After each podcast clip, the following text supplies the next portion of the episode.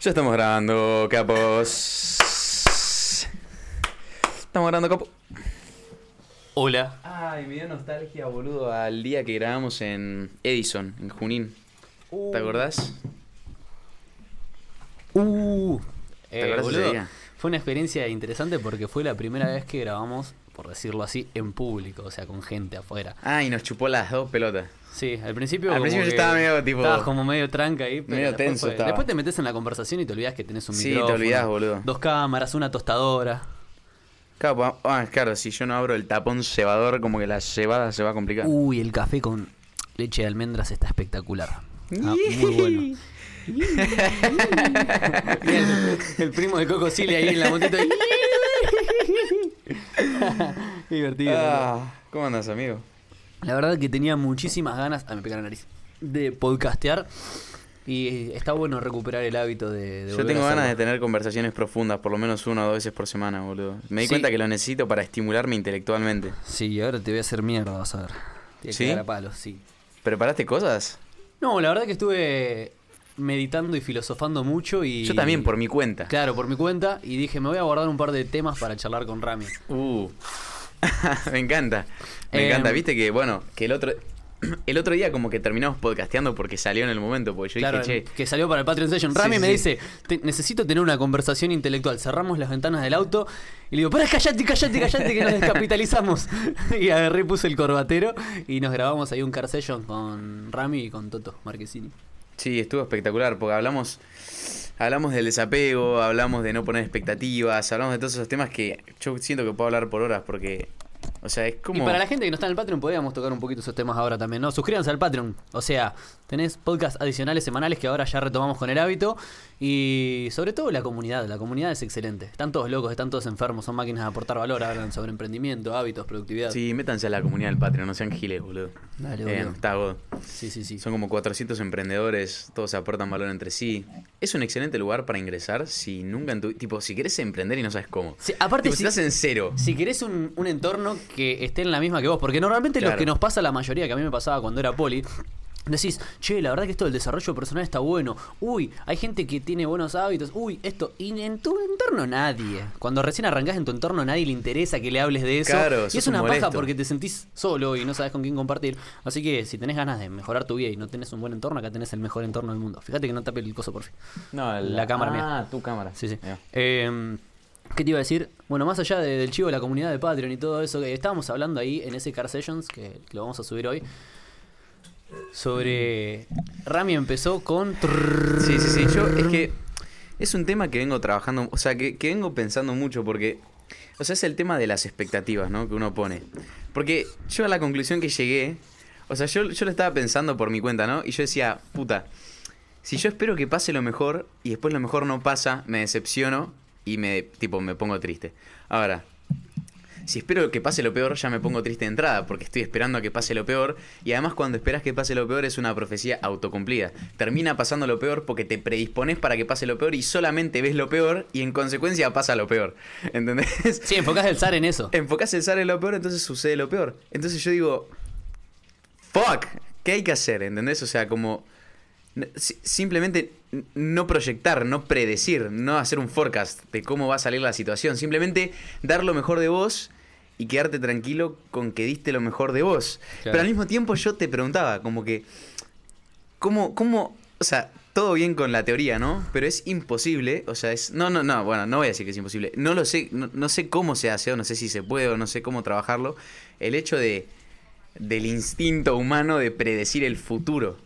Sí, O sea, eh, a la conclusión igual que arribamos ahí era que que vos tenés que visualizar qué es lo que te gustaría que pase, o sea, qué es lo que querés lograr con lujo de detalles, enfocarte en el qué, y una vez que ya te enfocaste en el qué con lujo de detalles, hacer de cuenta que lo estás viviendo, que tu cerebro no difiere de ficción o de realidad, y en ese momento, como dice Diego Dreyfus, grande el pelado, shout Diego Dreyfus, es desapegarte inmediatamente. Es decir, yo no necesito que pase tal cosa. Supone, bueno, me gustaría tener mejor calidad de relaciones, relacionarme con gente que sea divertida, que sea próspera, que sea inteligente, que tenga buenos hábitos. Y una vez que vos visualizaste, que creaste en tu mente esa imagen de cómo querés que sea esas personas, No el lo necesito, lo necesito, lo necesito. Sino, como dice Diego Dreyfus, el prefiero.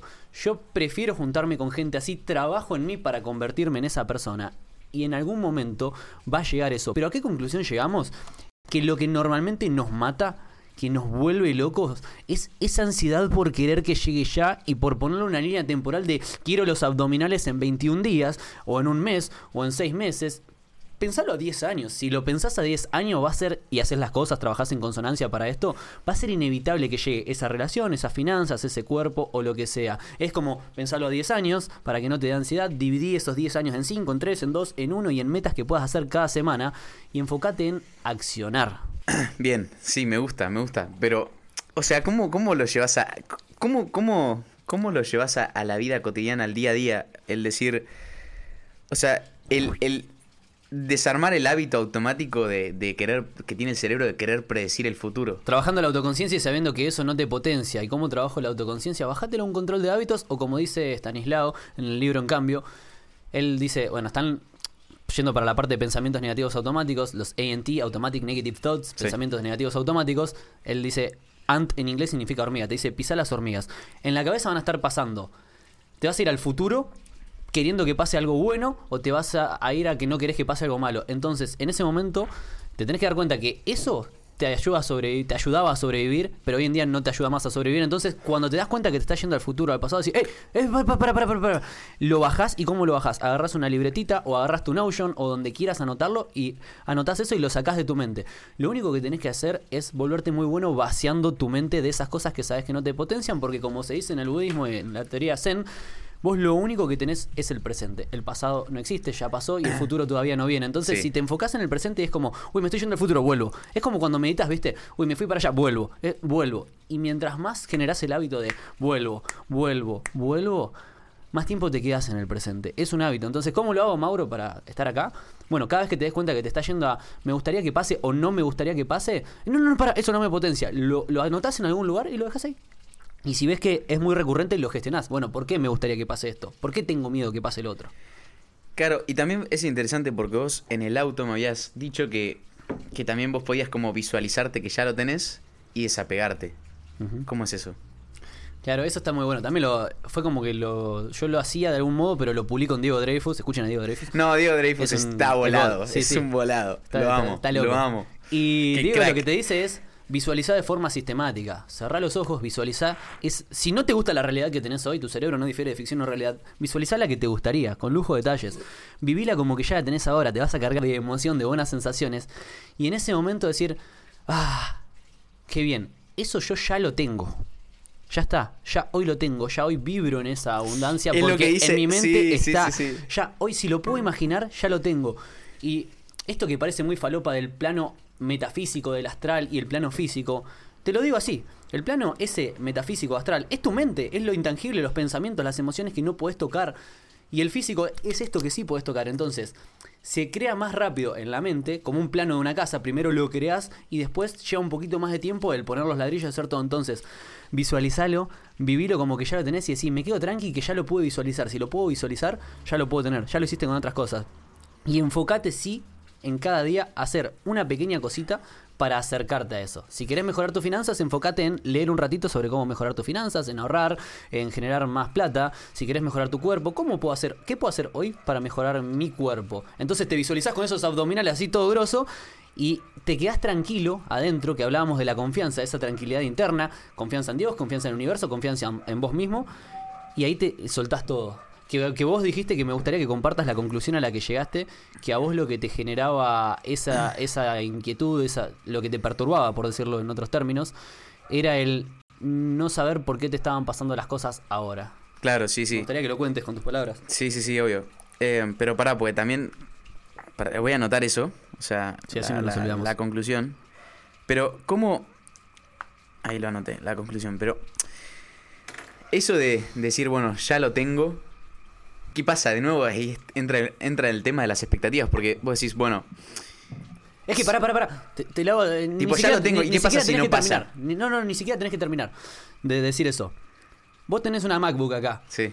Ya la tenés. Ya Sí. está. vos no estás eh, pensando, uy, ¿cuándo llegará la MacBook? Entonces, tenés que realmente llegar a, a vivirlo como, hey, ya lo tengo. Saber que ya lo tenés. Si vos Pero realmente eso no es creés- engañarse a vos mismo. No, ¿por qué? Y porque no lo tenés. Pero si vos, o sea, lo creás en tu mente, Sí. realmente, acá ya lo tenés. Si cerrás los ojos y te imaginás, no sé, con una sándwich en la mano, en esa, ahí ya lo tenés, ¿ok? Bueno, perfecto. Entonces, ahí ya lo tenés. Quédate tranqui, que ya lo tenés. Ya va a llegar. Es como cuando compras algo en Mercado Libre. Ya sabes que está llegando. No, bueno, claro. igual- Desapegate de la ansiedad. Claro, si vos ya lo tenés, si lo, lo vivís, ahora, ¿cómo, ¿cómo hago para sentir que ya lo tengo? claro, Bueno, para, para genuinamente creerlo y no sentirte que te estás estafando, ¿entendés? Es que si tu cerebro no difiere de ficción en realidad, ¿qué te importa? No, pero a ver, me Engañate, parece, hackeate. me parece que también hay como una distinción ahí que es, o sea, por ejemplo, nosotros decimos el unicornio ya lo tenemos, o ya tenemos esto, ya tenemos lo otro, ya tenemos ese, ese cash flow de 100k por mes, tipo, ya lo tenemos, pero ¿por qué decimos que ya lo tenemos? Pues sabemos que nuestros sistemas son infalibles, que Exacto. tipo, si seguimos haciendo lo que hacemos todos los días es inevitable, o sea, es una cuestión de tiempo y no de cuándo, o sea, Sí. o sea, mentira, es una cuestión de cuándo y no si va a pasar o no va a pasar, porque, sea, sabe- porque sí, confiamos sí, en nuestros sistemas. Y creo que ahí está como la distinción. Pero yo también lo quiero llevar a, a- a un lado más de decir, ¿qué pasa con las situaciones que están por fuera de nuestro control? Y ponemos expectativas sobre esas situaciones.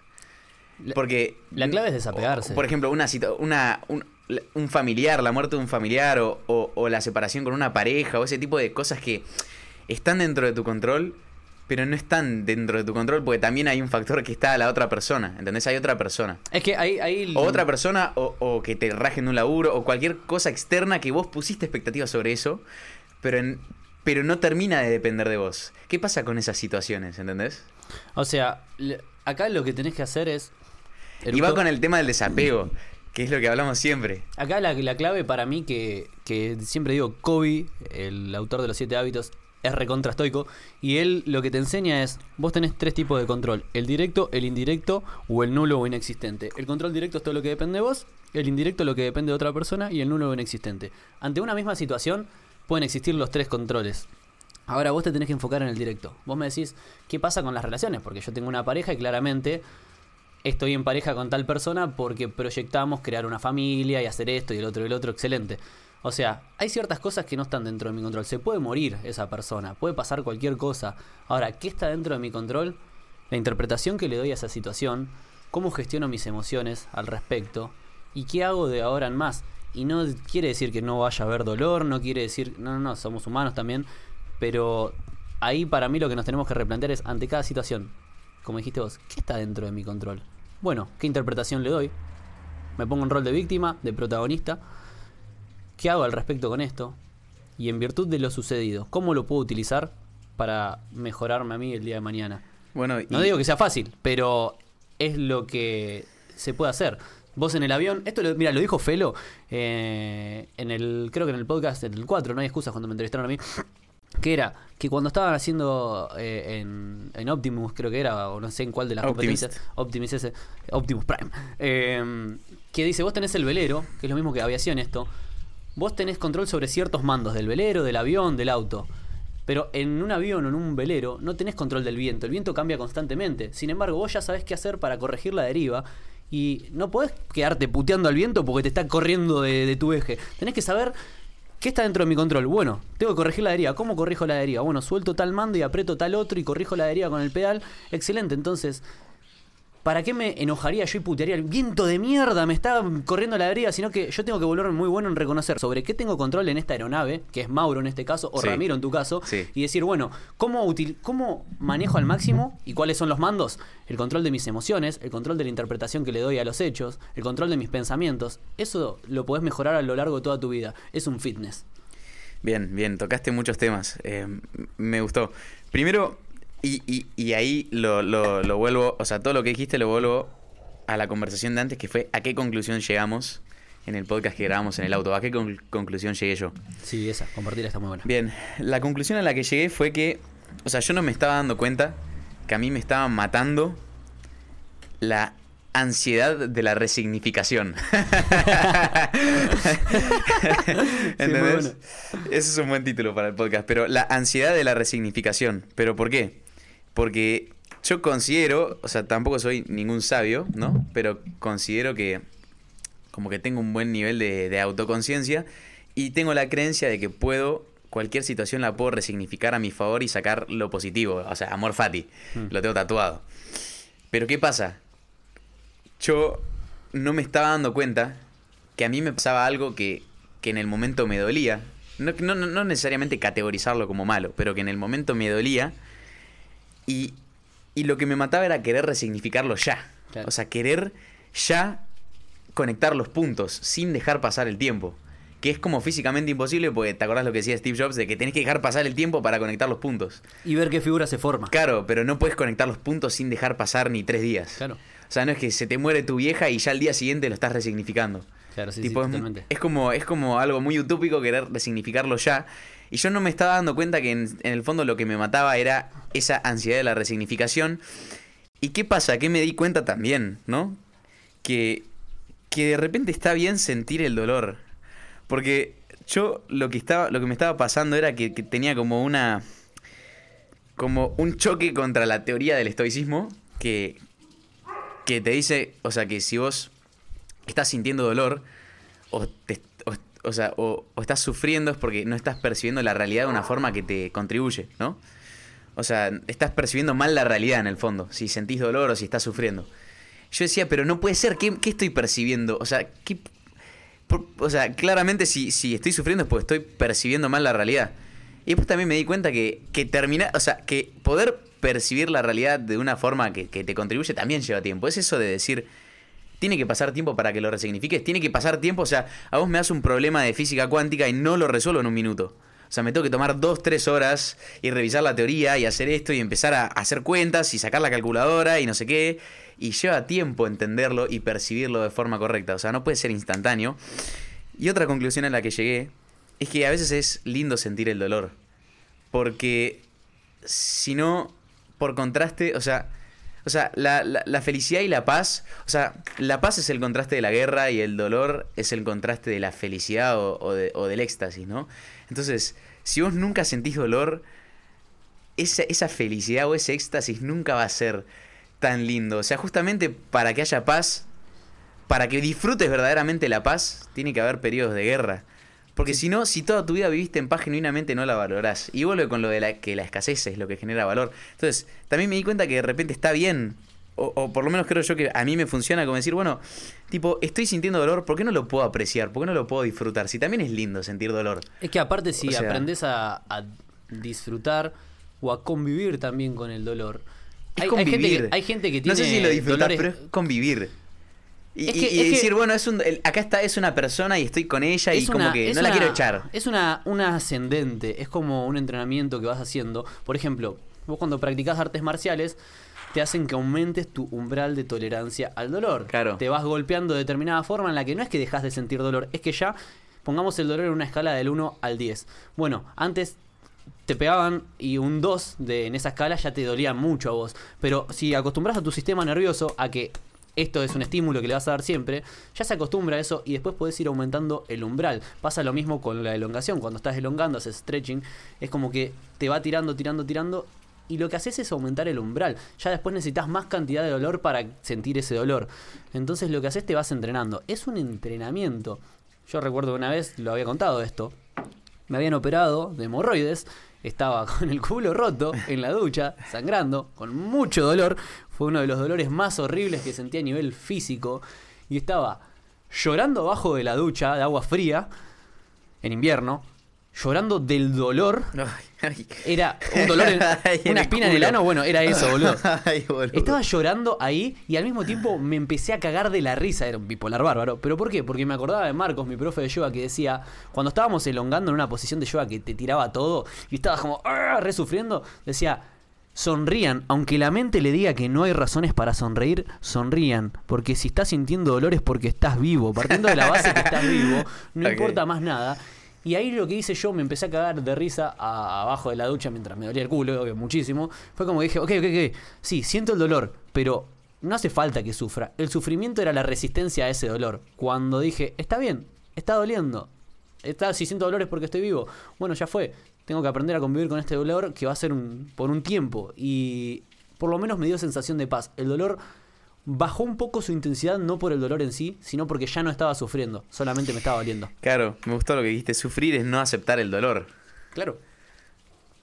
Y, y, y ahí Hay va, resistirse a eso. Ah, Claro, claro. Es como, es como que instintivamente lo que siempre buscamos como personas es tipo. Viene el, como si fuera una persona, viene el dolor a tu casa y ya lo querés echar, tipo, salí, hijo de puta, pla, pla, y tipo lo echás. es que antropológicamente evolucionamos así. Eh, Tony Robbins dice, el cerebro, o sea, está evolucionó para alejarse del dolor y acercarse al placer. Entonces, ya antropológicamente buscamos alejarnos del dolor.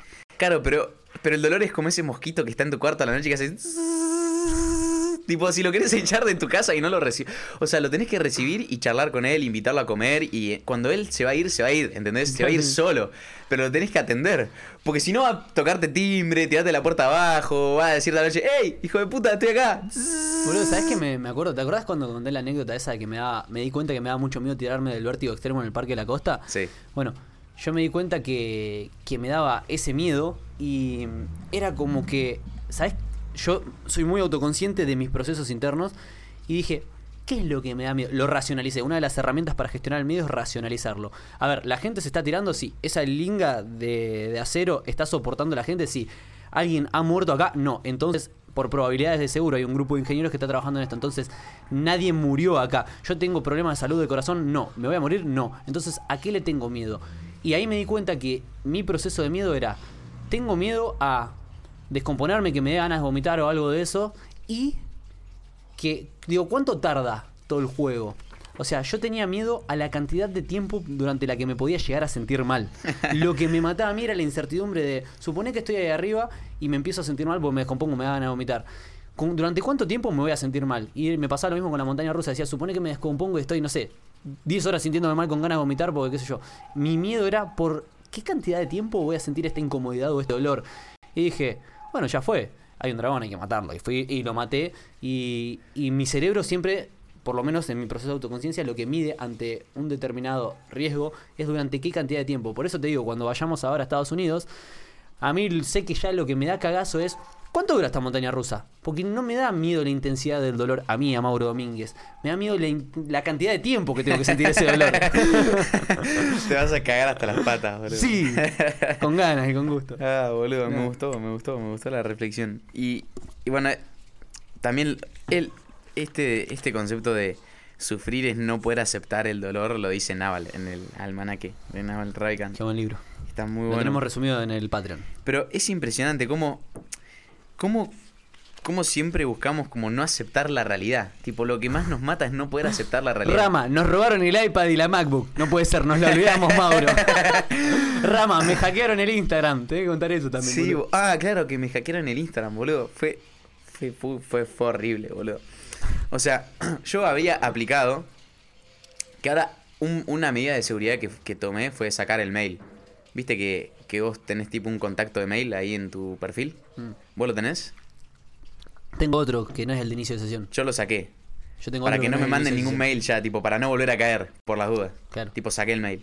Bueno, yo tenía tipo puesto un, un tipo un botón de email para que la gente me contacte y me mande un mail. Ya lo saqué al pingo.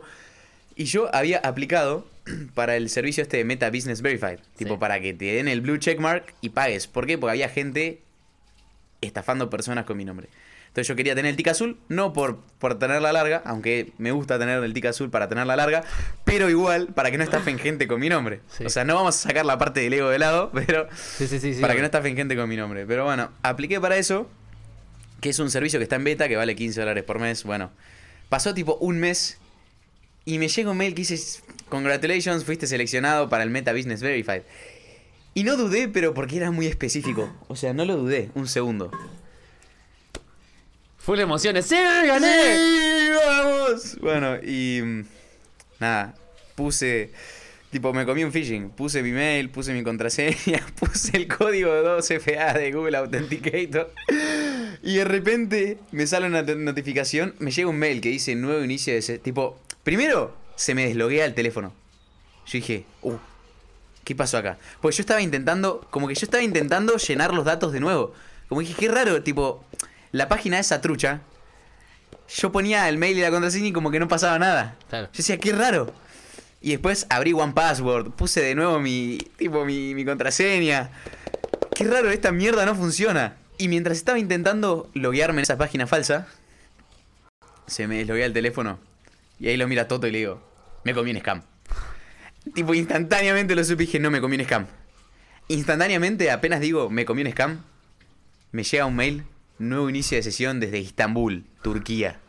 Y dije, la puta madre, y me comí, y ahí me puse en modo des- desperate, tipo desesperado. Em, tipo, me logueo en mi Instagram. Cuando me logueo en mi Instagram, porque me llega un mail, tipo, pedí un, tipo, mandé, tipo, no me puedo iniciar sesión, me llega un mail, me logueo de nuevo. Entro con el teléfono.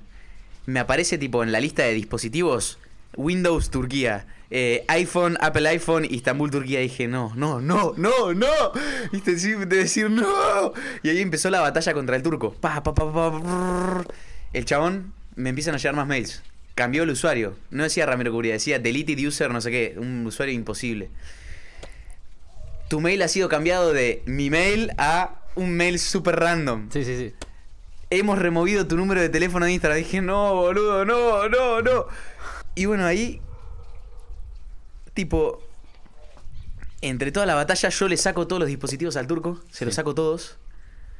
Y ahí es como que entra la batalla porque el chabón se mete de nuevo y cambia la contraseña. Y yo me meto de nuevo y cambia la contraseña. Pero el chabón de alguna manera se podía seguir metiendo. Y hasta que en un momento me llega un mail que dice: Hemos notado actividad sospechosa. Sí. Logueate acá con este link. Me meto, pero ¿qué pasa? Yo. ¿Qué pasa y por qué siento que la gente cae en este scam y no lo puede solucionar? Los tipos te ponen un usuario muy difícil. Mm. Tipo, te cambian el usuario instantáneamente para que vos no puedas acceder, ¿entendés? Claro, sí, sí. Y te cambian el mail y el usuario y no sabes cómo carajo entrar a tu cuenta. Claro, pero los mails te siguen llegando igual al mail viejo, porque me seguían llegando. Claro. Pero yo, ¿qué pasa? Yo estaba rapidísimo y yo vi que me llegó un mail, copié, copié el usuario ese imposible, Claro. porque al principio quise recuperar la cuenta poniendo Ramiro Cubría. No se podía. Y dije, este hijo de puta, encuentro el usuario imposible, pego, copio el usuario imposible, lo pego y ahí digo, me olvidé la contraseña de este usuario imposible.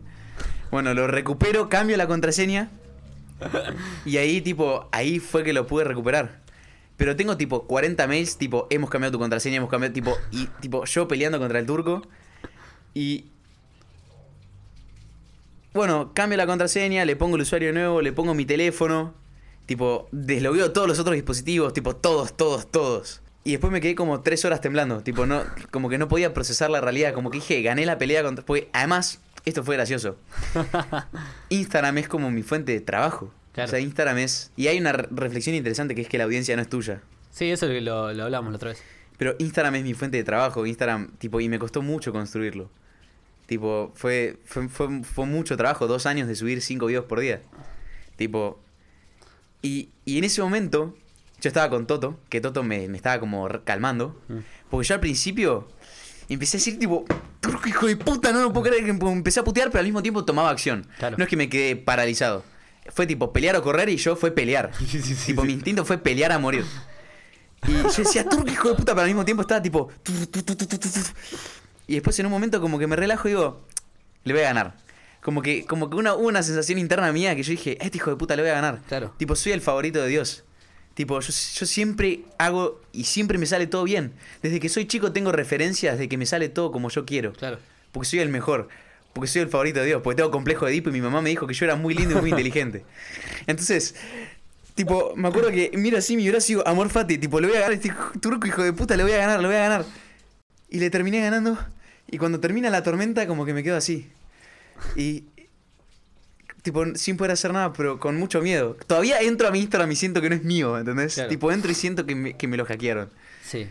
Y. Ahí hay varias reflexiones interesantes, como por ejemplo, primero, esto que lo entiendan todos los creadores de contenido, lo hablábamos.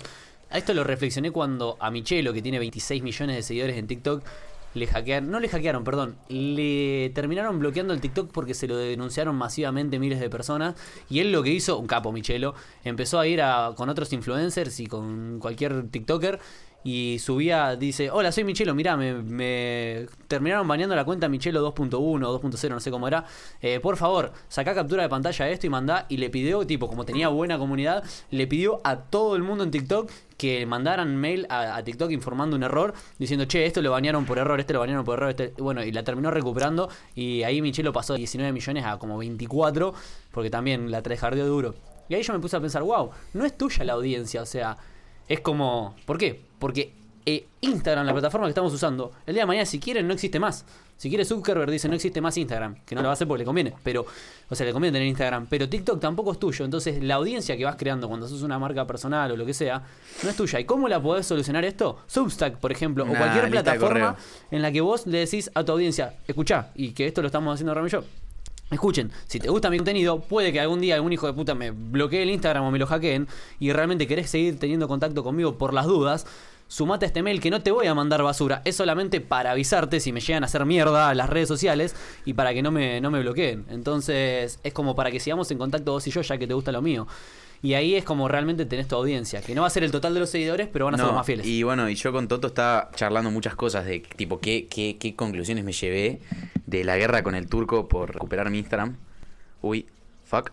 What? Ah, pensé que se había trabado la compu. No, no, sigue grabando. ¿Eso es lo que sigue grabando que la otra vez se cortó el hijo de puta? Sí, sí, sí. Y está encuadrado hermoso. Tipo, este podcast va a quedar herm- hermoso.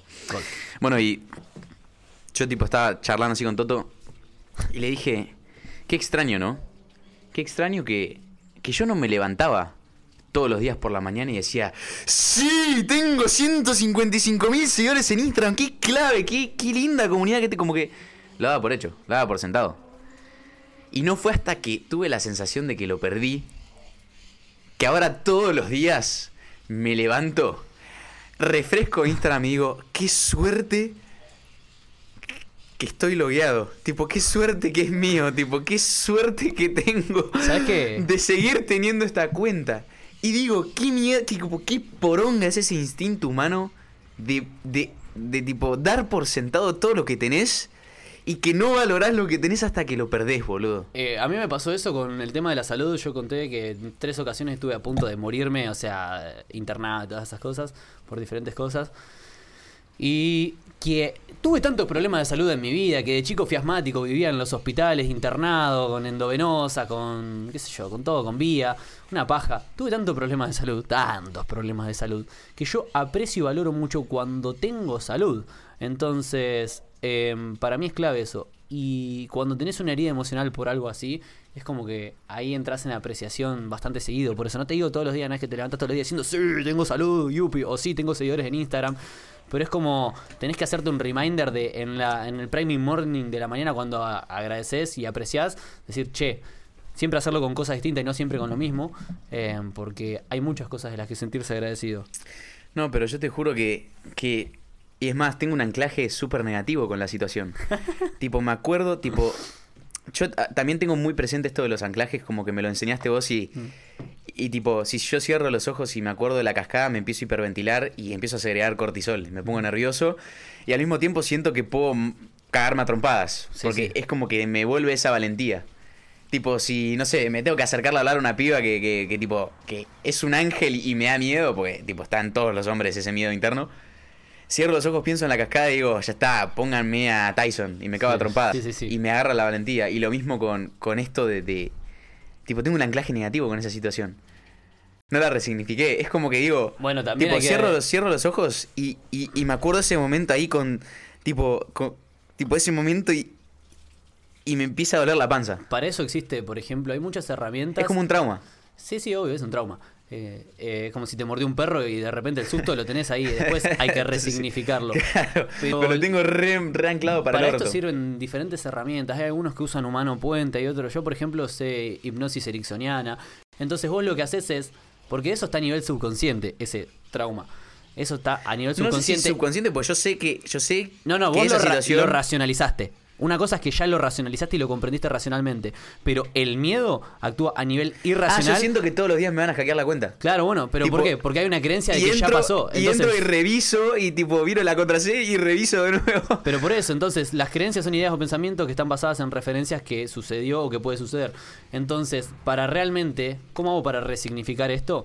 Hay que meterse, necesitas alguien que sepa programación neurolingüística o humano puente o hipnosis ericksoniana o algo y que sepa y en quien confíes en un profesional que se meta a tu subconsciente para que te dé las herramientas para vos dentro de tu subconsciente resignificar eso, porque Vamos a ponerlo así. Vos tenés el córtex, que es la parte que maneja más lo racional. Lo racional. ¿Cuántas cosas te pasa que las entendés a nivel racional Y vos decís, sí, pero me sigue dando miedo, o sí me sigue enojando, o sí me Sí, sigue o me sigue doliendo. O me sigue doliendo. Bueno, pero eso es porque lo hiciste desde la parte de la mente, no desde la parte emocional, que es, vamos a llamarlo así, córtex, parte racional, parte límbica, parte emocional, y la parte reptil es la instintiva. Bueno, tenés que irte como a lo más reptil de la mente, que para lograr eso tenés las diferentes ondas cerebrales, tenés que ir bajando en las ondas cerebrales para apagar ese ruido de la mente y, y poder acceder a eso. Entonces necesitas ayuda, no lo podés hacer solo. Hay gente que lo hace solo con meditación, sí, pero lleva muchos años de práctica. eh, en virtud de mi experiencia, por lo menos yo que sé sobre hipnosis, que sé sobre meditación y todo, muchas veces le digo, Martín, a Martín Ayala, Martín, necesito una sesión de coaching porque quiero que te metas en mi subconsciente y que resignifiquemos esto. O a Denis, otro amigo que hace hipnosis ericksoniana. Necesitamos ayuda. Entonces, para que puedas resignificar esto, hay que meterse al, como lo que hablamos el otro día, el tema que hablamos el otro día, hay que meterse al subconsciente y desde ahí gestionarlo, no desde la mente, porque la parte racional no va a poder modificar algo emocional. Claro. Así que busquen ayuda, no sean culiados. Eh, gustó. escucha, voy a hacer un pis, si te tiras un filter ahí. Sí, dale, dale. Y después tengo un tema súper interesante que no te lo conté. Yo fui, yo fui anotando un par de cosas. Acá estamos con el Zeus. Tenemos perro. Estamos, estamos bien, estamos cómodos. Estamos viviendo acá en Córdoba, Córdoba capital. Eh, me gustó la reflexión que se tiró Maurito. Y hay un ítem que acá noté que yo antes lo. O sea, yo les juro que. que cuando recuperé la cuenta de Instagram, no es que sentía tanto alivio. O sea, sí, obviamente sentía alivio. Pero más que sentir alivio, sentía mucha bronca y mucha impotencia de decir, no impotencia, porque impotencia es creer que no puedes hacer nada al respecto. Sí se puede hacer algo al respecto de esto, pero sentía mucha bronca o, mucho enfado conmigo mismo de decir, ¿qué tipo, hace falta que te pegues un tortazo? ¿Hace falta que pierdas algo o a alguien para valorarlo? Tipo, para estar agradecido todos los días y que eso sea una fuente de felicidad gratis que tenemos todos. Porque justamente la gratitud, y lo voy a anotar porque se me acaba de ocurrir, es muy bueno, pero la gratitud es, es una fuente de felicidad gratis. Ven que lo estoy anotando. Una fuente de felicidad. Yo siempre digo, siempre, creo que lo dije ya muchas veces en muchos podcasts, pero cuando estoy pasando, pasando por un periodo difícil, o un periodo quizás muy challenging, por así decirlo, em, las cosas, o, o me acuerdo cuando me cancelaron en Twitter, que fue una poronga, tipo, me pegó duro los primeros días. Tipo, la fuente de felicidad que yo tenía era ser agradecido por las cosas que tengo, tipo, por... Les estaba contando, ¿no? Que cuando paso por un periodo difícil, las cosas que me dan felicidad son ser agradecido de que me levanté y respiré, que tengo dos piernas, que tengo dos brazos, que no me falta nada, que veo medio mal, pero tengo anteojos, que tengo amigos, que tengo tipo, que tengo todo, que to- todas las cosas que tengo, ¿no? Y contaba que, que una fuente de, tipo, que cuando recuperé la cuenta de Instagram no sentía tanto alivio, sino que sentía bronca de decir, che, loco, hace falta pegarte un tortazo, hace falta perder a alguien para genuinamente valorarlo. Tipo, no.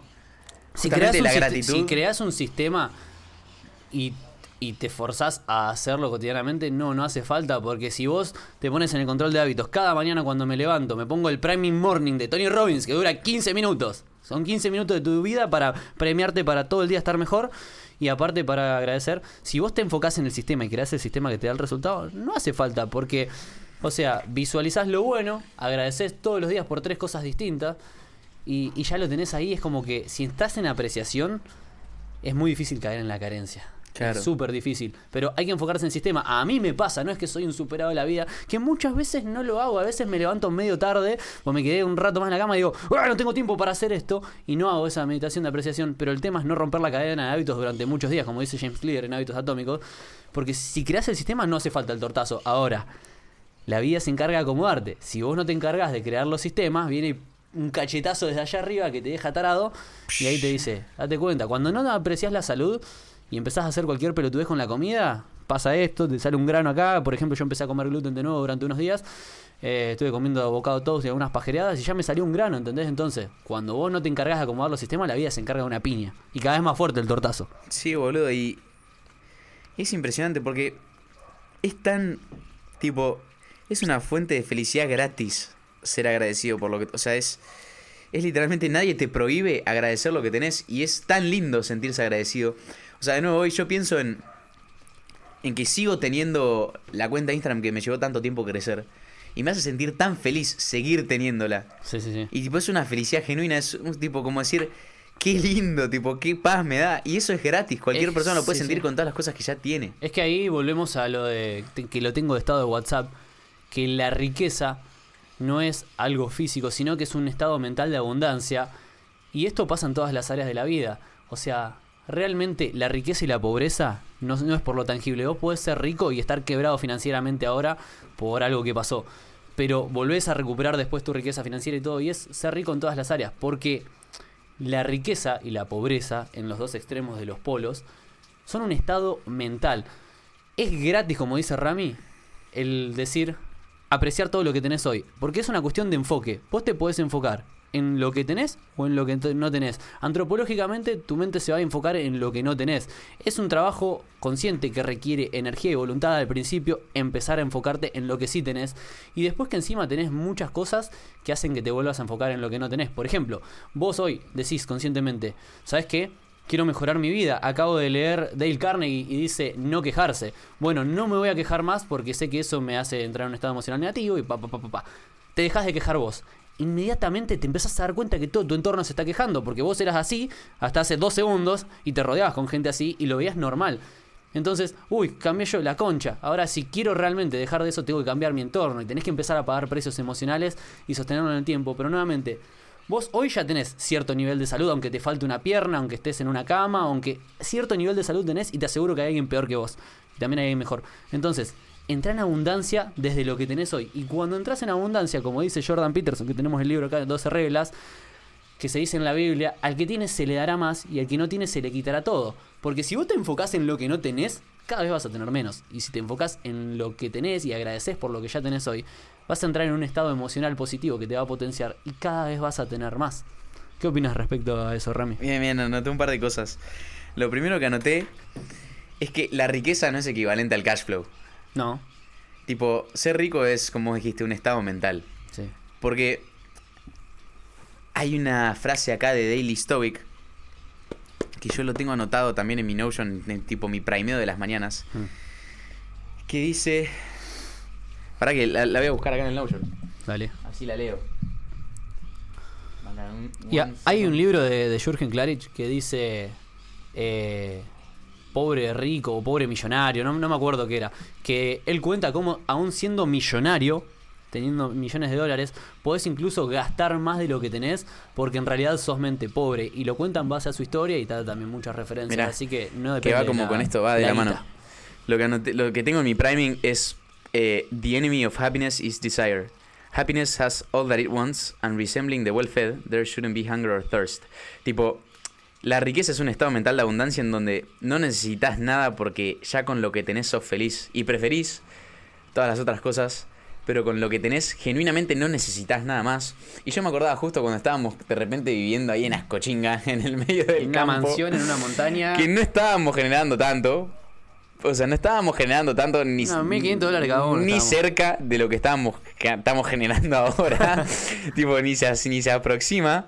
Pero estábamos, o sea, como dice Naval, tipo, si vos querés ser rico, baja, tipo, baja tus gastos y, y- y vas a ser rico. O sea, estábamos generando mucho menos de lo que generamos ahora, pero estábamos en el medio de la montaña, en la casa de un amigo nuestro, siendo felices, haciendo locuras todo el día, y era tan barato vivir ahí. Claro. Que con lo que, lo que generábamos éramos ricos, boludo. Éramos literalmente ricos. Sí, sí, sí. Éramos wealthy as fuck, ¿entendés?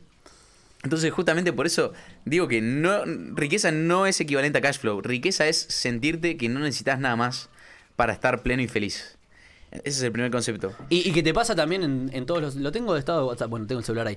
eh, que agarra y dice algo así como, la riqueza es un estado mental de abundancia. Y el verdadero desafío es ser rico en finanzas, es ser rico en amigos, en relaciones, en salud, en todas las áreas de tu vida. Como decimos Rami, Rami y yo somos billionaires. En personalidad. Y no Sí. es que nacimos así, nos creamos así a nosotros mismos. Nosotros buscamos ser billionaire en relaciones, tener la mejor calidad de relaciones posible, pero primero nos tuvimos que modificar nosotros y sacarnos la caca encima. Yo todos los días saco mierda. Claro, Yo no tengo solo una ser billionaire en plata. no, no, no, no, obvio. No. Yo, por ejemplo, tengo una tendencia que me vino un board de enojarme por todo. No, no es mi luna en Aries, no es que es una cosa que, que viene de las Sí. estrellas, sino que tiene que ver con heridas emocionales de cuando era chiquito. Y yo cada día me madeo muchas veces por muchas cosas, pero cada vez la latencia es menos y cada vez lo soluciono más rápido. Entonces es un trabajo, un progreso a lo largo de toda la vida. Yo antes me enojaba al punto de que el perro ladraba mucho y yo era perro de mierda, pa, chirlo en el culo. Y hoy en día es como que, capaz que me madeo por una cosa, es como, bueno, esto no, ya está, me, me sigue molestando, pero lo, lo voy sacando. Y es un trabajo constante de ser abundante en todas las áreas, de ser próspero. Nosotros nos viene una oportunidad de negocio, te viene una oportunidad, bueno, para hacer 5 mil dólares con algo. Y lo primero que decimos es, uh, me encantaría hacerlo con Rami. Rami, vení, che, boludo, ¿sabes que me llegó para hacer esto? Me gustaría hacerlo con vos. El otro día me llega un cliente eh, de una asesoría de mil dólares y agarré y dije, che, Tommy, siento que daríamos un mejor resultado entre los dos. Te copa, dividimos la torta, 500, 500. Entonces, es ser millonario o billionaire o lo que quieras en personalidad, en tratar de ser lo mejor de tu versión en todas las áreas. Bien, Así. sí, me encanta. Eh, después, otro, otra, otra cosa que anoté acá, eh, que lo dice Hormozy, es una gran frase de él que dice, There's always somebody who had it worse and done it better. Tipo, siempre hay alguien en el mundo que la tuvo peor que vos y que a pesar de que la tuvo peor que vos, la hizo mejor que vos. Anda a mirar a David Goggins. Sí. Tenemos un chico en el Patreon que vino de Pakistán, Ah, es un capo. que tiene 15 años Y mantiene a toda la familia. y mantiene a toda la familia con su agencia digital. Sí. O sea, Es un crack encima Y dice, vos que tenés 15 años que estás matándote a pajas, no tenés excusa. comiendo doritos, jugando al LOL. Claro, ¿entendés? O sea, siempre hay alguien que la tuvo peor y que la hizo mejor. Y eso, para mí, o sea, eso lo puedes ver como decir. Pero ah, pará, ah, hagamos pero un digo, pará, sí. Hay gente que piensa como decir, ¿para qué, ¿de qué me sirve pensar que hay alguien que la tuvo peor? A mí, por lo menos, me sirve pensar lo que digo, no hay excusas. Tipo, justamente pensar en eso me ayuda a decir, soy un pete. Tipo, no estoy tomando acción, soy un pete, soy un, un boludo que. O sea, que la tiene toda servida, que la tuve más fácil que este chabón, y si la tuve más fácil que este chabón, me tiene que ir mejor. Pues estoy apalancado de lo fácil que la tuve. Sí, y aparte Tipo, la, tengo que dejar de ser tan pelotudo. la clave es esta, que lo acabo de anotar acá en gigante como si fuera un cartel luminoso. ¿Cuál es el problema por el que la gente no termina moviendo el orto muchas veces? Por creencias limitantes de decir, no, Mauro Domínguez es especial, no, David Goggins es especial. No, David Goggins era No. el menos especial del no, mundo. No, no es ser especial. ¿Sabes qué? No, no es ser especial. Porque yo, o sea, no hay excusas, como decimos en el podcast en el número 4. Porque no importa de dónde venís, sino a dónde vas y qué estás dispuesto a hacer para llegar a donde querés llegar. Mm. Entonces no es que, ay, sí, Elon Musk es especial. No, es un enfermo que quiere hacer algo y que Y trabaja todos más los que días nadie. para hacer. Y lo quiere más Entonces, que nadie, pues se representa en sus acciones. Estás dispuesto a trabajar más de 10 horas por día para lograr lo que quiere lograr. Entonces no es que es especial porque vino con un, un chip on board. Messi es especial. Sí, de repente es un toque habilidoso, pero lo que hizo a Messi que sea Messi es el mindset que tiene, que todos iban a la casa y él se quedaba entrenando un rato más y que No, se obsesionó con el eh, fútbol. ama, lo ama. Claro. Tipo, lo ama genuinamente, lo va a hacer hasta el día que se muera. Y, y todos somos así en algo, entonces es descubrir en qué sos así vos, pero no es que la gente mejoró sus finanzas porque era especial. todo. No, es disciplina y romperse el orto. Fíjate, todo lo que lograron algo en la vida te dicen lo mismo. No, soy, no tengo nada especial y soy súper disciplinado. Bueno, la disciplina es la clave acá, es seguir haciendo las cosas. ¿Podemos hablar del ego, boludo? Que me parece un excelente tema para tocar. Porque todo el mundo. Es que ya es que lo hablamos en igual en el podcast de Toto también. Que ya lo vamos a subir. Pero a mí me hincha mucho. O sea, me, me rompe las pelotas que la gente tenga una connotación negativa del ego. Porque el ego es clave también. O sea, el ego es como vos dijiste, es un copiloto. Y si el copiloto no te avisa que hay una tormenta o que viene otro avión, o sea, te, te morís, te terminás muriendo. O sea, no es que. Porque hay un libro de Ryan Holiday que dice: el ego es el enemigo. Sí. Y no es que el ego es el enemigo. El ego es como una pistola, boludo. Si viene Hitler, lo puedes matar de un tiro. O si viene un chabón a robar a tu casa y quiere pegarle a tu mujer, lo puedes matar de un tiro. O sea, lo puedes usar para rescatar a alguien. Lo puedes usar para. O sea, lo puedes usar para un bien. O lo puedes usar para matar cachorritos labrador. ¿Entendés? O sea, lo puedes usar para un bien o lo puedes usar para un mal.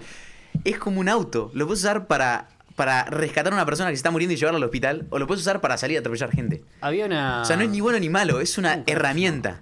Es No, una herramienta, Leo. No me acuerdo en qué libro lo leí, lo leí de muy chico. It's a fucking que, tool. que lo dice también mucho Diego Dreyfus, que es hay diferentes instancias del ego y vos tenés el ego, o sea, el nivel como de más bajo orden del ego, que es el, ah, yo soy mejor que todos los demás, los demás son unos petes, yo soy un crack. Esa es la arrogancia.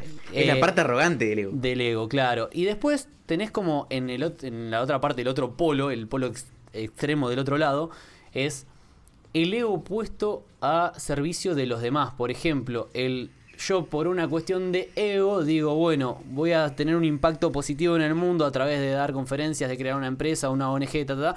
En el fondo es ego, ¿ok? Pero es un ego que beneficia a las masas y a vos mismo. Entonces, es el ego que, que hace que evolucione la humanidad, que O crezca, que se simplemente que, expanda, te beneficie a vos mismo, tampoco me parece mal.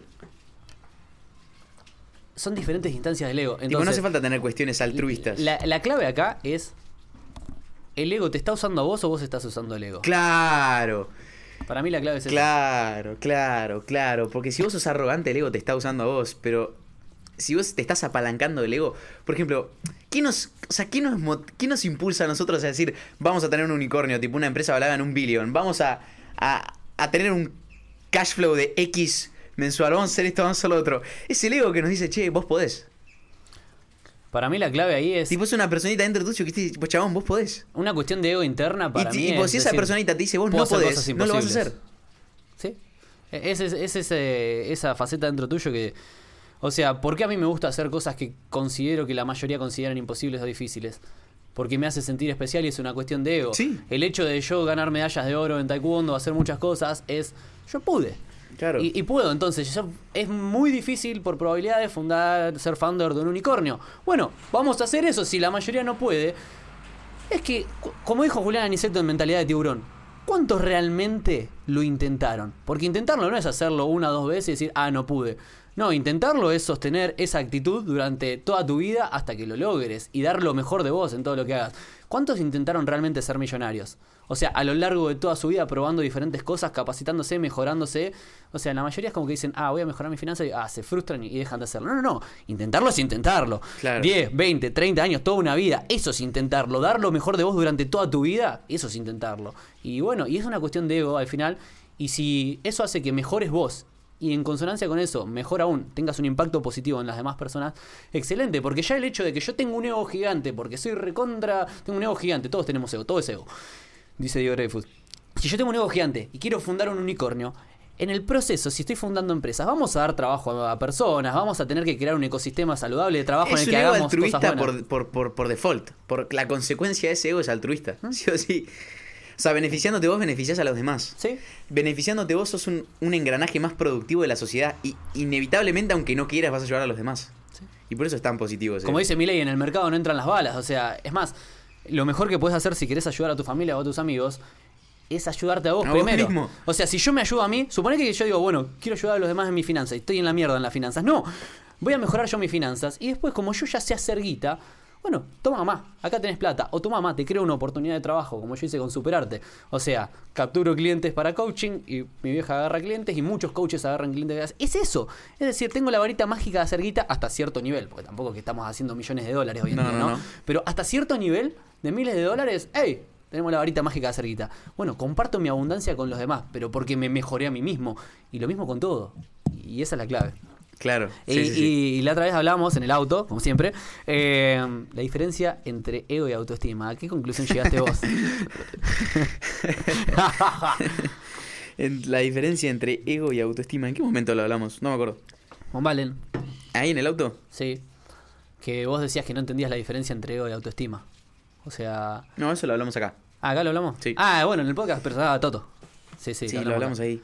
Sí. Que para mí la diferencia es como dice Jürgen. El autoestima es ese amor, ese amor propio, entre comillas, que es me amo. Por ejemplo, el autoestima, decía Jürgen, es esa persona que tiene una barriga así, de tomar mucho alcohol y dice, ah, esta panza es el tanque de combustible de esta máquina sexual. Me amo como soy, me amo como soy. El ego es el que te dice, gordo tetón, anda al gimnasio, no te puedo ver más así.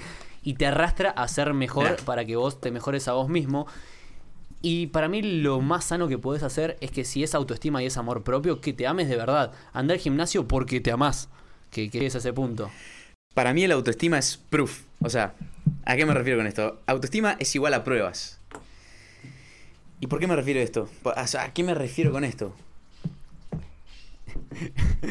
¿A qué, me, ¿A qué mierda me refiero con esto? Es- Por ejemplo, no sé, vos, vos, empezás, vos empezás a ir al gimnasio y, y sos disciplinado y en algún momento tenés el cuerpo que querés. Ya tenés pruebas de lo que te propones lograr, lo lográs. O sea, es, simplemente es votar a favor de cierta identidad, votar a favor de la identidad de que sos una persona que lo que se propone lo puede lograr con suficientes intentos. Te va a llevar más tiempo, menos tiempo, pero yo sé que cualquier cosa que me proponga lo puedo lograr porque ya logré tantas cosas que yo sé que si genuinamente me dedico y pongo todo mi esfuerzo en algo, lo voy a conseguir. Entonces, el autoestima que me dice, sí, puedes hacer lo que quieras, es porque ya tengo tantas pruebas irrefutables, como dice Hormozy, a stack of, tipo, a stack of undeniable proof. Tipo, ya tengo tantas pruebas irrefutables de que lo que me propongo lograr lo logro, que yo sé que me va a llevar. Si yo quiero ser, boludo, físico, tipo, bueno, estudiaré 10 años, me costará más la carrera, me costará menos, pero me voy a recibir. Yo sé que si quiero, tipo, ser piloto de Fórmula 1, o sea,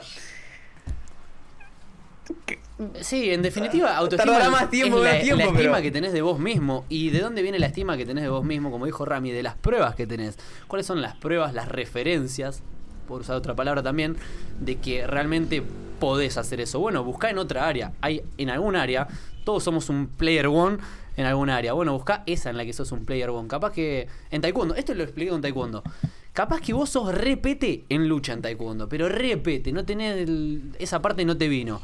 Pero sos excelente en la parte técnica. O sos excelente mirando, por ejemplo, los errores de los demás. O sos un excelente umpire. Entonces, en taekwondo vos tenés muchos roles y podés ser bueno en la lucha, bueno en las formas, bueno en la parte técnica, bueno enseñando, aunque no tengas la patada más alta del mundo. Entonces, busca como decía Einstein, si juzgas a un pez por su habilidad de trepar árboles, vivirá pensando que toda su vida que es un idiota. Bueno, busca para tener esa autoconfianza referencias de en qué cosas sos de tal manera y llévalo a otra área de tu vida. No, y además algo que anoté acá es que. Suponete que te propones un, un objetivo que, que quizás, no sé, boludo. O sea. ¿A qué me refiero con que lo que me propongo a lograr lo logro? Me refiero a que si me pongo algo como propósito de vida, hay dos opciones. tipo, o lo consigo o muero en el intento. Pero no, no, tipo, mi felicidad no va a depender de conseguirlo. Mi felicidad va a depender De de, que yo- perseguirlo. de, de perseguirlo, exacto. Sí, exacto, sí. absolutamente. Tipo, o muero en el intento y me muero feliz que lo intenté y di todo. Y tipo, muero y no lo conseguí, pero no me importa. Muero feliz que lo intenté. O lo consigo. Y también muero feliz porque lo conseguí. Bars. Barrotas. Bueno, vamos a tocar un tema que antes de que me quede sin esta mina. Sí, va- van 57 minutos, un temita más y. God, eh, el otro- fuimos a Endeavor hace Sí. unos días, acá en Córdoba. Eh, hubo mucho contraste con el Endeavor de Buenos Aires del año pasado por obvias razones. Ciudad con 5 millones de personas y la capital del país. Y Córdoba, o sea, vi, vi muchas cosas, eh, mucho contraste en muchas cosas. Pero desde mi experiencia fue totalmente diferente la experiencia de Endeavor del año pasado a la de este año. Yo el año pasado recién estaba como volviendo a retomar en las redes sociales, cero seguidores, cero todo prácticamente. Estábamos jodiendo ahí, jugando con TikTok, jugando con Instagram, estábamos hinchando las bolas. Y a ese Endeavor fui a ver las charlas. O sea, lo que pasó es que terminé viendo las charlas y conociendo mucha gente. O sea, mucho capital social. Conocimos ahí a Tano, a Juli Porta, a Agustín Shmirovich y eso nos llevó a conocer más y más personas. Este año mi experiencia en Endeavor fue que todo el mundo me pidiera fotos, que me entrevistaran, que nos dijeran para ir a dar conferencias a lugares, que nos querían ver en Endeavor, que... Y fue como, fue totalmente, fue un cambio. Y ese es como que me, me chocó, fue un baldazo así de agua fría y digo, no, no por algo malo, sino como que, que me llamó la atención y digo, boludo, ¿qué carajo pasó desde el año pasado hasta este año? Y eso me hizo replantearme muchísimas cosas y tuve como un un pantallazo de dónde estaba el año pasado a dónde estoy ahora. Entonces, voy a hacer un break acá para que me digas hasta ahí tu experiencia y después me meto de lleno en el tema puntual. Mi experiencia de Endeavor. Sí, o sea, que ¿cómo viviste vos la experiencia de Endeavor de este año? No, muy tranquila, o sea, nada que ver con la experiencia que había vivido en Buenos Aires, pero porque. Sí, yo creo que por el alcance del evento en sí, de que haya sido en Córdoba. Sí. Yo creo que más que nada por eso. Pero me encantó que me hayan saludado, me hayan pedido fotos, como que la gente se acerque a hablar. Di todo lo mejor de mí. Tipo, le intenté aportar valor a la mayoría, a la Eso, can- a mayor eso cantidad voy. de gente que pude. Ahí, eh, como que Este enfoque fue más de aportar De valor aportar, nosotros más que, ir a recibir. Sí. Sí, sí. El Endeavor anterior fue mucho de recibir valor de la gente crack que estaba hablando. Sí. Y este Endeavor fue mucho de tipo, se me acercaba gente a hablar y yo daba lo mejor de mí. Nada más. Es más, llegó, llega un momento en que hablas con tanta gente y es como que buscas, te hacen preguntas, ¿cómo hiciste esto? ¿Cómo puedes hacer otro? ¿Cómo puedo hacer pa, pa, pa, pa? Y estás dando, dando, dando y llega un momento que me quiero ir. Decís, no, es porque se te fue la energía. Se te fue la estamina, ya Sí, nada sí, más, boludo. como- sí, sí, sí. Yo estaba meta a tomar agua. Bueno, en virtud de lo que nos concierne acá y de lo que gozo, yo me di cuenta, haciendo un repaso ahora, ya estamos más o menos, ¿estamos en mayo? Sí, estamos en mayo. Pero el Endeavor del año pasado que fuimos fue como por abril, por allá, por marzo, abril, por vuestros cumpleaños. Mi situación en ese momento era, me estaba por ir a Europa, que ya lo conté, Sí, y como me estaba por ir a Europa, me quedé un tiempo en lo que es Ciudad de Buenos Aires. Y ahí me fui, a- me terminé mudando con Gozo, con Laura. Y mi situación fue que lo hablé esto ayer con Delphi. Y porque me pasó anoche, no, antes de anoche, que tuve todo, después de Endeavor tuve como mucha movilización interna.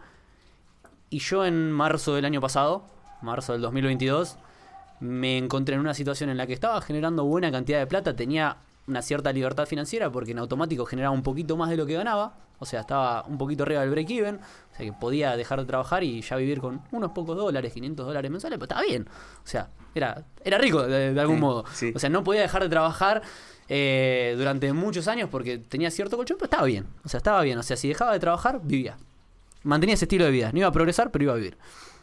Y me acuerdo que viajaba por todos lados y viajaba mucho con Gaby, con Lampo. Y le dije, Gaby, necesito hacer un viaje solo. Necesito encontrarme. Situación. La Ona o el Guapi, que el que lo conoce, el que no lo conoce, googleelo, que es buenísimo. Estaba ahí, todo agua cristalina, verde, azul, piedritas hermosas que se ven, montañas. Mm, uno de los hermoso. paisajes más lindos que vi en mi vida. Yo sintiéndome inerte por dentro. No podía ni sonreír de felicidad, ni llorar de tristeza porque no sentía nada. Y era esa faceta que cuenta Martín Ayala en el podcast Vibrando Alto, cuando lo entrevistamos a él, que era el exitoso infeliz. Yo para lo que es el mundo del emprendimiento, era exitoso. Estaba haciendo lo que me gustaba, ganando más plata de la que gastaba en automático, viajando por todos lados de lo que me gustaba. Y normalmente con gente que quería. Pero por dentro me sentía muerto. No, no, no sentía nada. Era como que sentía que había perdido ese propósito de vida, un norte o un para qué carajo yo estaba haciendo lo que estaba haciendo. Era como que tenía mucha incertidumbre. Y, y fue como, wow. Bueno, ahí tipo conocí a Laura, me mudo para Buenos Aires, toda la bola. Y digo, yo el año pasado, o sea, en el 2022, di, Zeus, di lo, lo mejor de mí y tipo, hice todo lo que hice por disciplina. Todo lo que hice. No dejé de entrenar por disciplina, seguí leyendo por disciplina, fui a cuanto evento pude por disciplina, di lo mejor de mí en nuestra amistad por disciplina y por pasión. Y yo, viste, es como que tengo, según el antropomorfismo, varios, tengo personalidades múltiples, pero porque las creé. Con antropomorfismos a cada faceta mía, a la parte divertida, a la parte aburrida, a la parte triste, a la parte emprendedora, a la parte de coach, a la parte de esto, le, di un nombre, una identidad y la tengo adentro mío. Entonces la parte de coach mía la tengo activa muy presente. Y me estaba como autocoachando y en un momento estaba como viendo todo lo que pasó y digo, yo estaba en la mierda. O sea, no estaba deprimido al punto me quiero suicidar, pero no tenía una razón para vivir. Aún Mauro Domínguez, vos con todo lo que leíste, tú chúpenla. Sí, también soy un humano. Entonces, eh, claro, sí, sí. Entonces estaba siendo disciplinado. Y digo, wow. Y me vino una pregunta de ese Mauro Coach que tengo adentro y me dijo, ¿qué te salvó de la mierda? ¿Qué te dio una razón para vivir? Y ahí fue como, viste, cuando ves la película, pero no como una película, sino como fotos. tuf, tuf, tuf. Yo el año pasado, a esa altura, estaba viviendo en Buenos Aires, en Saavedra, con Laura. que Fue una persona que también me dio mucha vida y, y- y me hizo que yo pudiera sobrevivir en ese tiempo en el que estaba en la mierda, realmente. Eh, me dio mucho amor, me, me acompañó mucho en ese proceso. Es una excelente persona. Le- Y a mí, lo que me hizo que yo sobreviva fue Laura. De no haber sido por Laura, yo no hubiera sobrevivido porque me dio amor, me dio cariño, me dio afecto, o sea, me dio todo lo que necesitaba que no me estaba dando yo a mí mismo. Yo era disciplinado nada más, solo disciplinado, no me daba amor. Wow. Y después, eh, lo que me hizo realmente que encontrara mi propósito de vida, y estoy haciendo fuerza para no llorar porque quiero terminar el podcast, es realmente en ese dar lo mejor de mí, Viste que vos dijiste, vos amás el arte de chupar verga. Sí. Bueno, yo estaba no triste, deprimido, sino como mm, siendo solo disciplinado durante toda la semana, de sábado a- hasta el jueves, dando lo mejor. Y a mí lo que me mantuvo vivo, que, que me daba esa cuota de felicidad y energía para toda la semana, era que llegues vos, cagarnos a palo, saludarnos e ir a grabar el podcast. O sea, a mí lo que me dio vida y me dio un propósito de vida, y me, volvió a conectar con el propósito de vida, porque siempre lo tuve ahí, fue mi amistad con vos y el grabar el podcast. Muchas veces la gente me dice, boludo, tu podcast y lo que decís me cambió la vida. No, a mí me salvó la vida el podcast. O sea, es como que... A mí grabar el podcast una vez por semana me daba vida. Y el hecho de, de hacerlo con vos y todo eso fue como... Por eso es que en estas semanas que no estuve grabando podcast también estuve como muy triste. Porque más allá de las charlas intelectuales y todo, que me encanta tenerlas, para mí porno es tener una charla intelectual con quien sea y que sos una de las personas con las que más charlas intelectual puedo tener y, y que más disfruto en la vida. Mi amistad con vos, el podcast y, y esto que hacemos me da felicidad a mí, me hace feliz, o sea, me da vida. De no haber sido por nuestra amistad, o sea, no podría haber reconectado con todo. eh,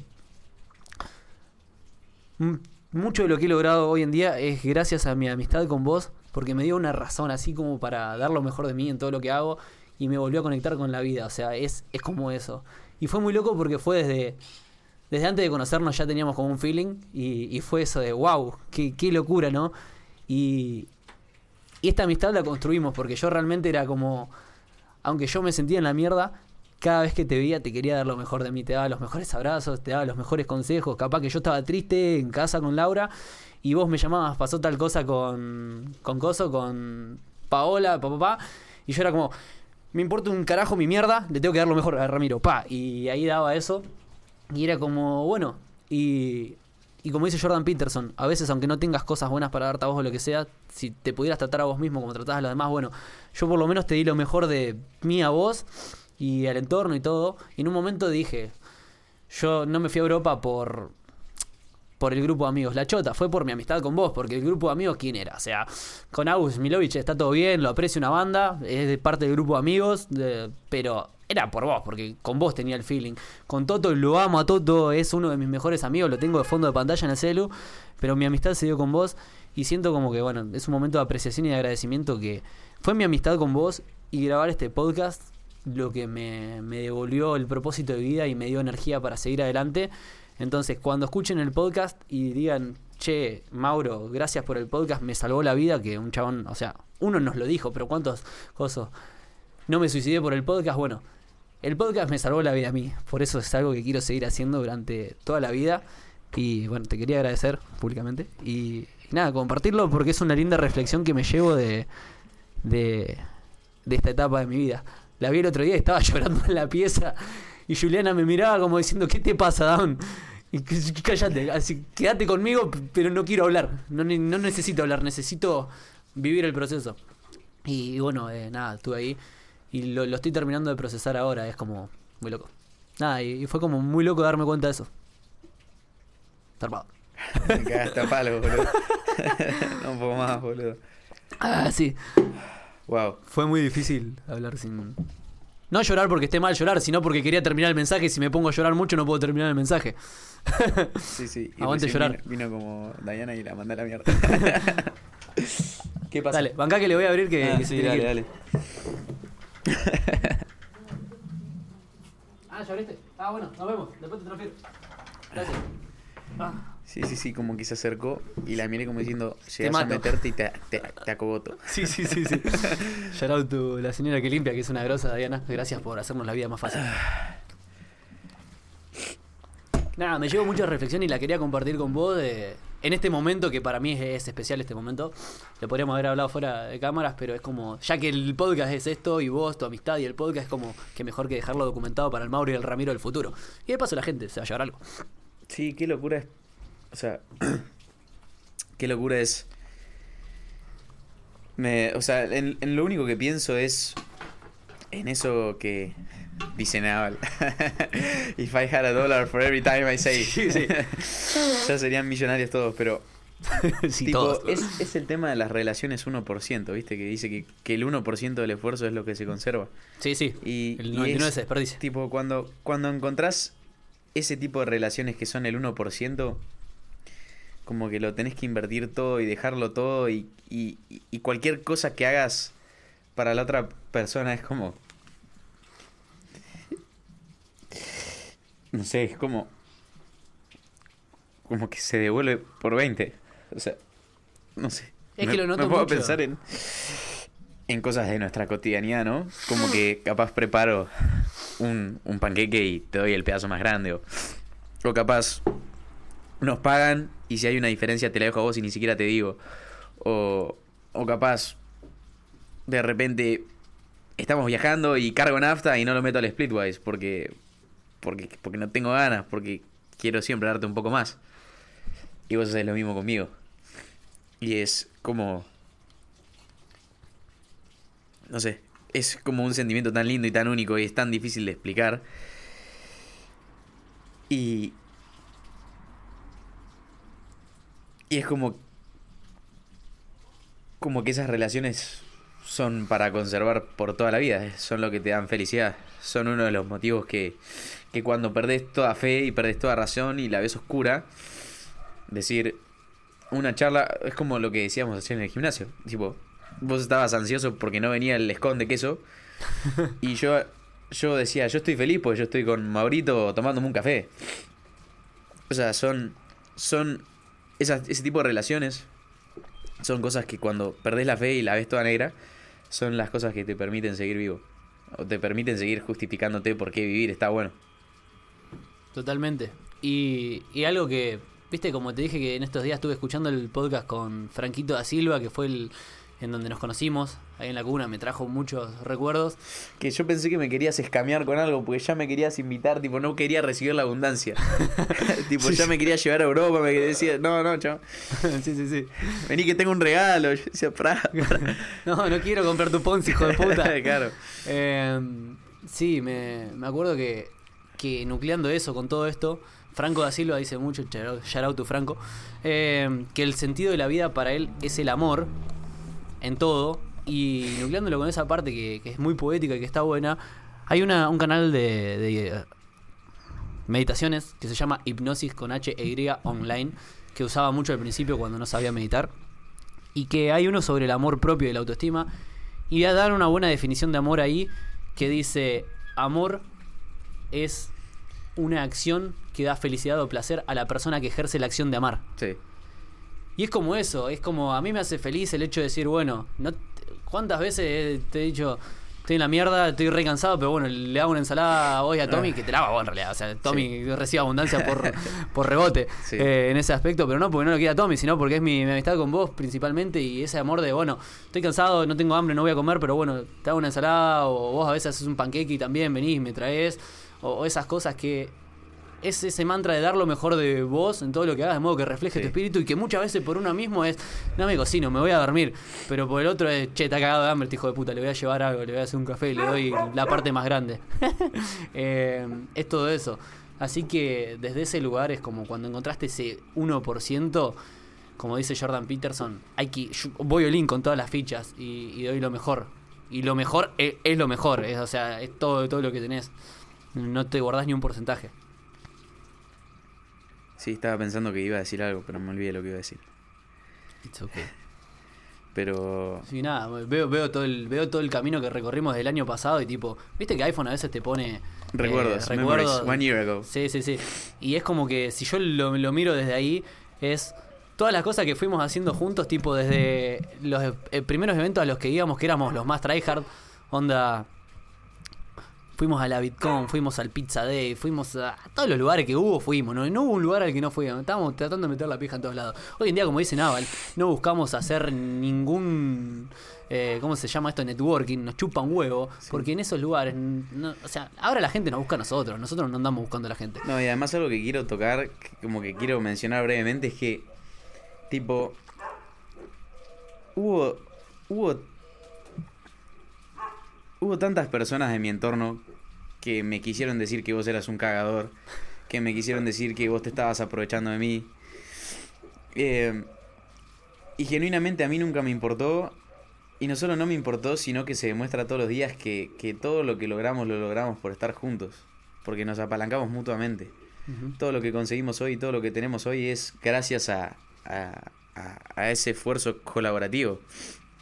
Y todo lo que vamos a conseguir hoy es también gracias a ese esfuerzo colaborativo, tanto con, con Ian, con la startup, o con nuestros negocios, o con nuestro estilo de vida. Es como que. Es como que en equipo. O sea, solo llegás lejos, pero en equipo llegás 15 veces más lejos. Sí, sí, sí. Y, y qué importante es también, tipo, ser valiente y, y tener criterio propio. Y, y por más de que te digan cosas afuera, es, es entender que, que de repente te lo dicen desde el amor, porque te quieren cuidar, pero, pero también entender que no entienden, que no entienden genuinamente la situación, que no conocen a la persona que están juzgando de afuera. Y, y esta también los puedo decir, tipo, si yo tengo que que capaz suena medio fuerte decirlo, pero si yo tengo que, no sé, de repente no hablar con mi familia por conservar nuestra amistad, dejaré de hablar con mi familia. O si viene una novia mía y me dice, no, este no, chau, bueno, chau novia, chau todo, ¿entendés? Sí, sí, sí. Pero porque ya, ya, ya probamos lo que nos dio nuestra amistad, tipo, ya, ya estamos saboreando los frutos. Y la fidelizamos cada día, o sea, es algo que, que estamos constantemente regando la plantita. Yo el otro día te dije, che, mirá, disculpa, no estoy pasando tanto tiempo en casa, esto, el otro, pero te extraño y quiero que, porque mismo viviendo juntos fue como que estuvimos un par de días viéndonos poco y fue como, bueno, vayamos a hacer algo juntos, boludo, vayamos a trabajar juntos, hagamos Sí. esto, hagamos lo otro. Y es como que no es, yo, yo no, no doy por hecho tu amistad. O sea, siento que cada charla que tenemos puede ser la última, entonces en cada charla busco dar lo mejor de mí, siento que cada comida que compartimos juntos doy lo mejor de mí.